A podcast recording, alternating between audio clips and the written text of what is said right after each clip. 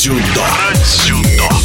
Красноярске на традиционном памяти Владимира Гулидова международном турнире, входящем теперь в российский профессиональный тур дзюдо, одним из победителей стал Нияс Ильясов. Он выступил на этих соревнованиях впервые, и бронзовому призеру Олимпийских игр в Токио в категории до 100 килограммов пришлось привыкать к большой разнице по времени. Нияс Ильясов поделился впечатлениями от этих стартов. Разница на самом деле чувствовалась, особенно первые 2-3 дня, но у нас же были перед соревнованием здесь сборы, и мы успели привыкнуть к этому времени. И перед соревнованием я уже спал, я выспался, все хорошо, уже так не ощущаю.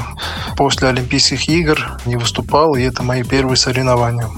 Вручили очень красивые медали. Медаль золотая, на одной стороне указано, что за первое место, а на другой стороне, если я не ошибаюсь, то это площадь Красноярска. И было очень приятно, что юные дзюдоисты пришли поболеть за нас и поддержать нас. Основная цель этого сезона – это чемпионат мира в октябре, который пройдет в городе Ташкент. Тренера выбирают, смотрят по состоянию спортсмена, готов он выступить или нет, в каком он сейчас состоянии, и от этого определяют, кому где бороться. К сожалению, мой личный тренер не смог приехать в Красноярск, но мы были в телефонном режиме. Перед каждой схваткой мы с ним созванивались и разбирали соперников.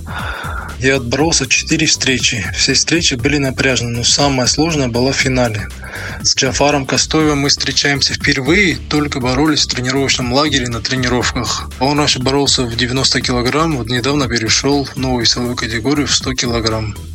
Схватка дошла до дополнительного времени. Получилось обмануть и сделать бросок через себя.